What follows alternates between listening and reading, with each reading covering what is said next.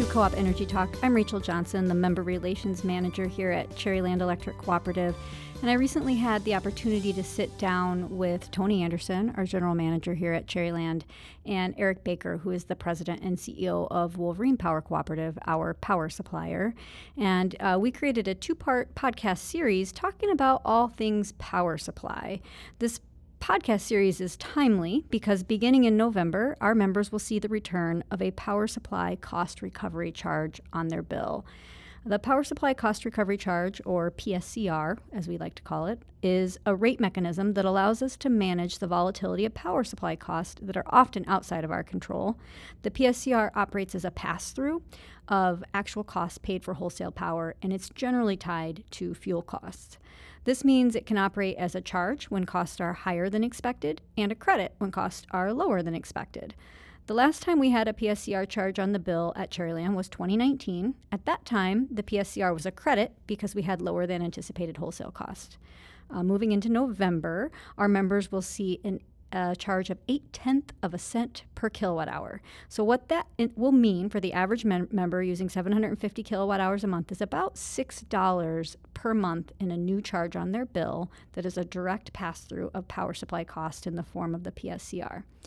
While the amount is likely to change as wholesale costs change, we also uh, do think that we're entering into a period of volatility that could last for a little while, and we're expecting to have that PSCR on the bill for a while. We don't have any predictions about what it will look like, uh, you know, six months from now or, or a year from now, but we do think it's a, a, a time when we're going to need that charge in order to manage volatility. And so we wanted to sit down with Eric and Tony and just talk through what we're seeing in the power supply markets right now and what that might mean for our members. And so in the first part of this series, uh, we talk uh, quite a bit about the electric transmission system in Michigan. There have been significant investments made in Michigan's transmission system for a very good reason, but those investments have increased the cost of transmitting power in um, in our system. And then, in addition to that, we dig deep into the volatility we're seeing specifically tied to uh, natural gas prices. So, listen in as Eric and Tony and I discuss power supply in this first part of our two part series on power supply.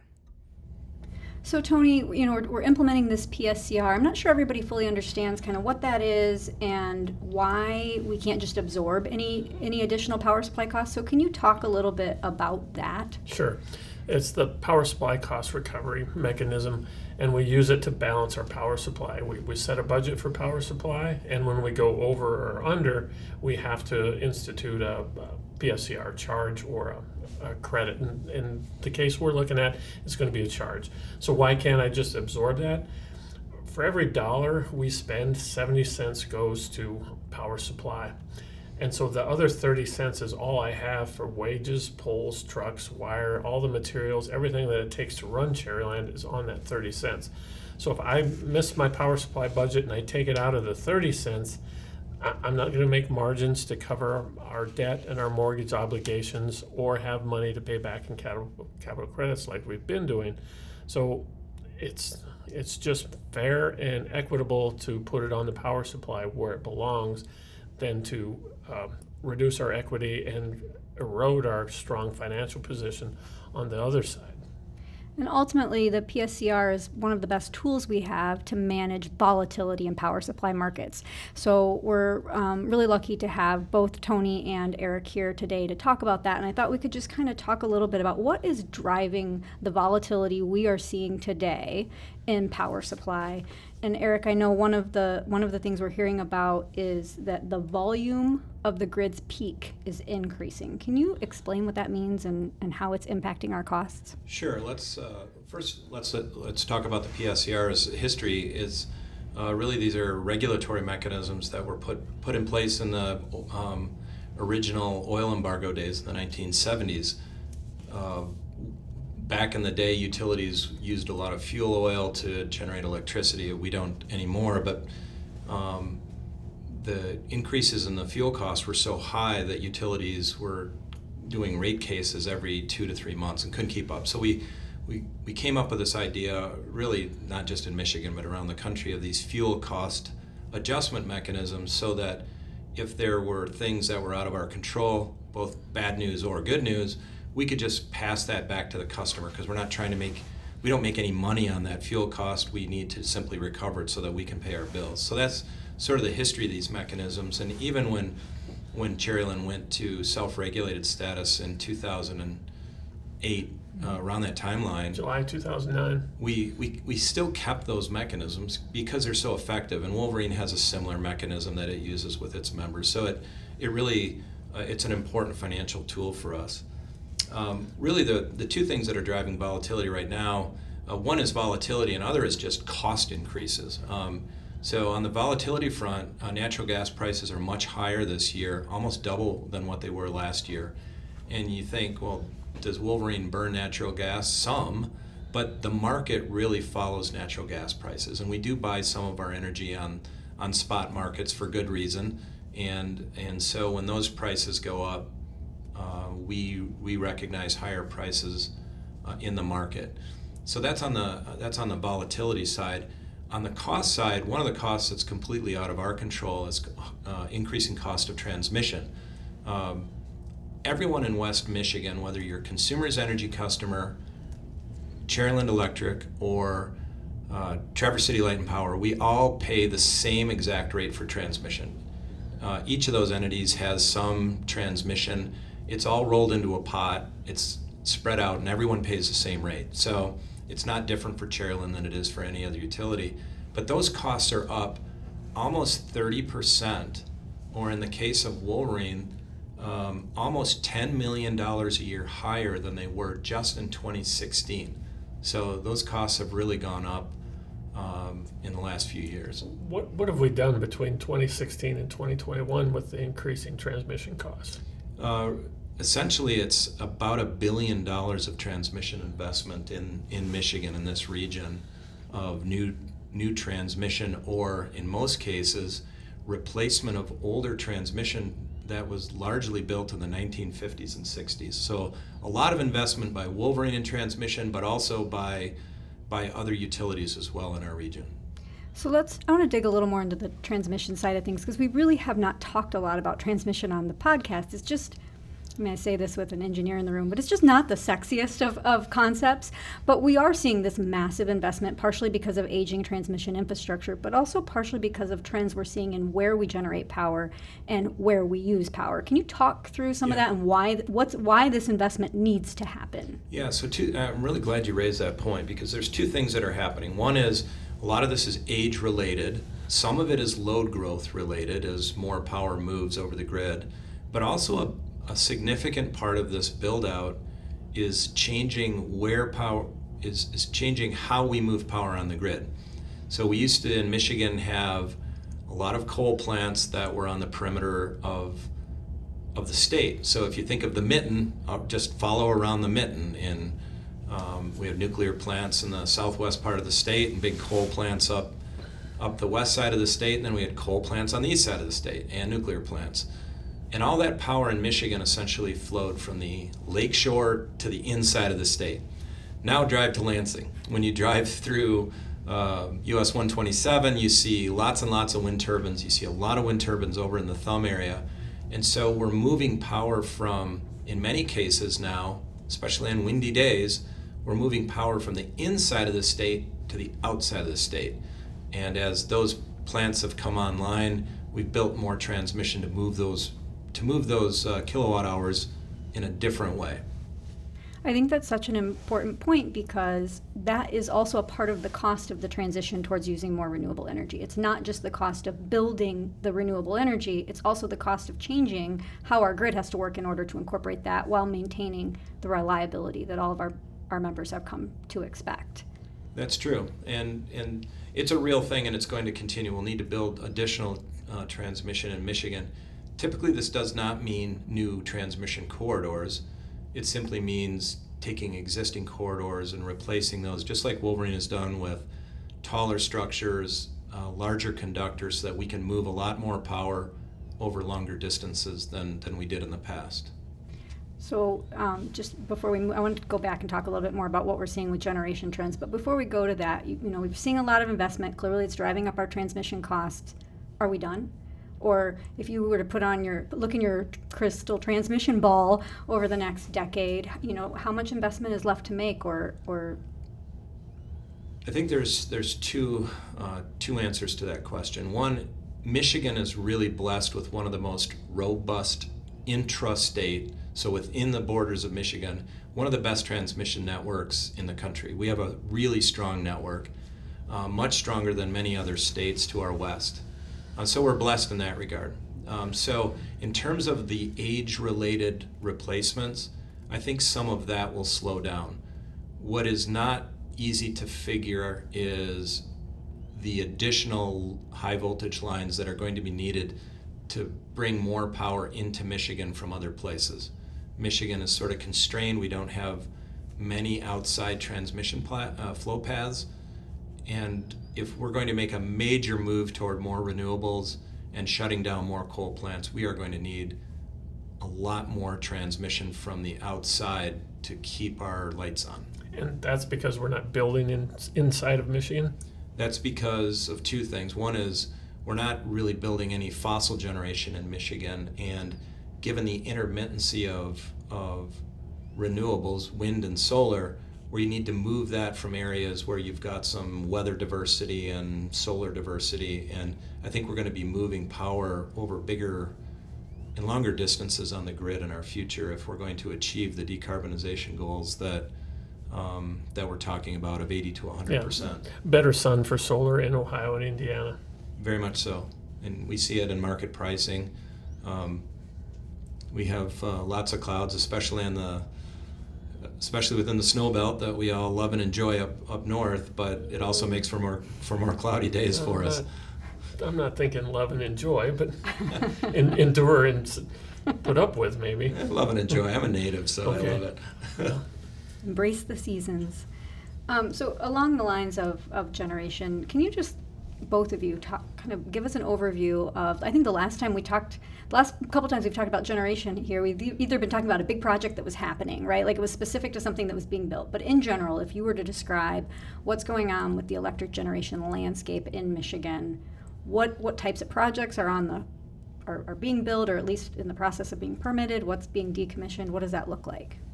Go ahead eric. This is your wheelhouse. Um, well and, and in terms of new generation for traditional sources, natural gas, coal, nuclear, very little. Um, no real um, projects of any size are, are being discussed. Lansing's potentially replacing a coal plant with a natural gas plant. It's fairly small in the scheme of Michigan's total output. There's one project that may be getting built in the southwest part of the state. It's not clear to us whether that will go forward. So very little in the context, and sort of in a traditional context of fossil fuel. All the focus is on really two things. One is how fast will Michigan's coal plants be retired? So, sort of anti-generation, generation being retired and going away, not new generation. And then how fast can large-scale renewables or broad-scale renewables be deployed in Michigan? Can we achieve can we achieve the deployment of renewable generation as fast as um, some of the coal plants are being retired. And who is doing the math for a thousand megawatts of coal being retired? Where's the thousand megawatts of solar, wind, or gas to replace it? Who, and I'm talking the maybe the whole grid. Who who's the keeper of the math? Because that's what I worry about when it comes to transmission generation if we're not building enough new stuff fast enough, at some point we're shutting down more than we're building. And when do we get to zero? Uh, I'm very uncomfortable with that question, not because I disagree with it, but because I don't know the answer to it. Yeah, and I, am nervous. I'm, I'm mostly nervous about the, the, the five five to ten year horizon. Um, I don't see enough renewables being built fast enough to replace the amount of energy we're losing. Um, the second bit of it is that despite what you what your feelings are regarding coal, um, it is coal that keeps our lights on today, and there is no technology that can keep our lights on in a polar vortex today uh, for a 30-day polar vortex like we had in, in 2019. And, and Wolverine's peaking plants are being dispatched by uh, by the Indiana market or the Midwest market. We're being dispatched for 30 consecutive days, 24 hours a day, and they were designed as peaking units to come up and come down each day or only on the coldest days. And we're running those 24 hours a day. And if we, when we lose our coal plants, it is not clear to me how we keep the lights on five and 10 years from now. It's very much faith based planning that's happening at this point. Okay, that'll make me sleep good tonight. Say, hmm, okay, let's turn this around. No, I'm just kidding. But uh, so you talked about peaking, and I actually just make sure our listeners are following along. I want us to talk a little bit about Alpine. So Yeah. when when Wolverine built Alpine, it was built as a peaking plant. Yep. In, in kind of a more traditional mindset, what would you how, how how many hours a year or days a year would you would you build a peaking plant, assuming that it was going to run? Traditionally, you'd bill it for 10 to 20 percent of the year, so 500 hours to say 1,500 hours a year, something like that. And Alpine has consistently been running over 2,000 hours a year since we built it. It's terrifying. But in addition to that, it also helps explain some of what we're seeing with volatility, right? So if you're Correct. running Alpine, running natural a natural gas plant where you might have historically been running uh, coal, which is a more stable cost fuel source, Yep. That introduces more volatility in the market. Alpine can't be the only natural gas peaking plant that's running more than would be expected, right? That's correct, and it's that's why natural gas essentially sets the price of of um, of energy in, in the market. So if you want to do easy math, you know, if you see a trade rag and it says uh, the Michigan hub gas price is, or Michigan City Gate gas price is three dollars. Multiply that by ten, and that's today's market.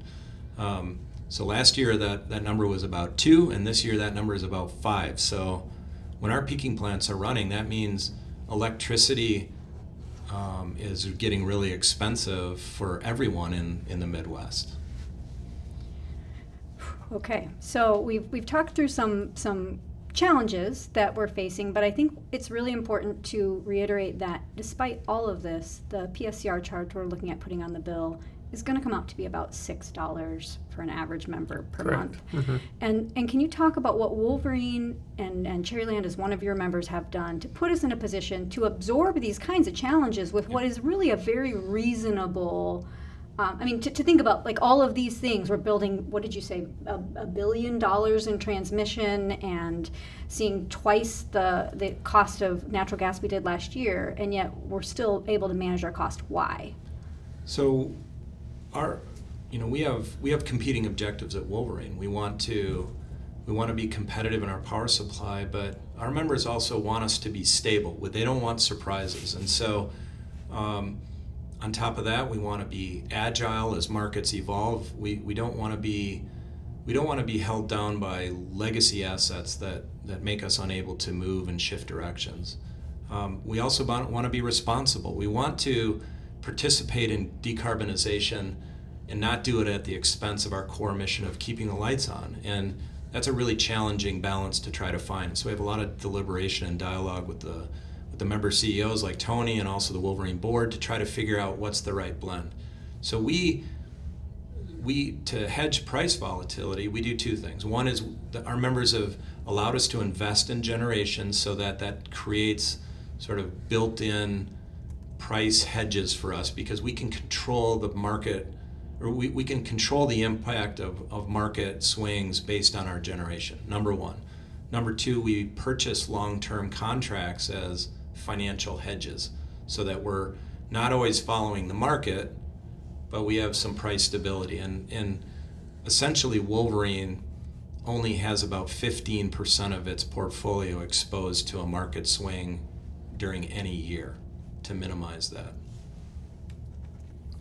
So in the in the second um, part of this podcast, we're going to talk a little bit about some of the programs we could we see in the future that will involve a much a much more um, in-depth relationship with our end use members in terms of managing some of these costs. But before we wrap up this piece, really talking about what's driving this volatility, I guess I would ask both of you to weigh in on: Are there any last thoughts you have on why we are where we are and and what our members can expect going forward in terms of power supply costs? When it comes to transmission, why we are where we are, it's because we've made good investments. We, we've focused on reliability. We've focused on maintaining our system, and, very proud of that. And I think the other transmission providers in the state of Michigan has done the same. So people should leave this part of the podcast knowing we have a solid transmission system in Michigan. And that's not going to be part of our problem going forward. We're, we're going to have problems on generation, but transmission, we're, we're solid there.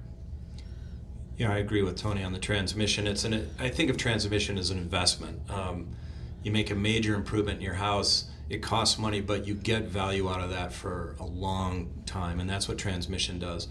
It does it does two things for us. It it gives it keeps the lights on in stormy weather. Uh, if you contrast that to Louisiana, they've lost every transmission line into New Orleans. I mean, seven major transmission lines. It takes weeks to rebuild that. Um, this year, in the storms we've had in Michigan, I think in one instance we had one outage for uh, like one or two hours at Wolverine. That allows us to redeploy our crews to help Tony and other co ops up north uh, for storm restoration work, and that's really important. A good transmission network also creates more opportunities for purchasing and more opportunities to acquire additional renewables that again keep our costs down long term. So the transmission cost is largely out of our control, but it also creates other opportunities. So I see that as more of an investment in, in our members' future. Yeah, I think that's a great way to think about it. And I think that hopefully the takeaway for our listeners is that yes, we've made these investments, and yes, we do have to pay for them. We didn't wait until we had massive reliability issues to make them. We made them proactively, and as a result of that, it's going to help us manage the volatility and maintain the reliability our members have come to expect from us. So that was a, a, great conversation about some of the trends we're seeing in power supply right now. Uh, just a reminder this is a two part series. And in part two of our deep dive on power supply, we're going to talk a little bit more kind of future looking about future trends that we see in the wholesale markets and in our power supply costs. And then talk about some of the things we think or opportunities we think we have to help control those costs.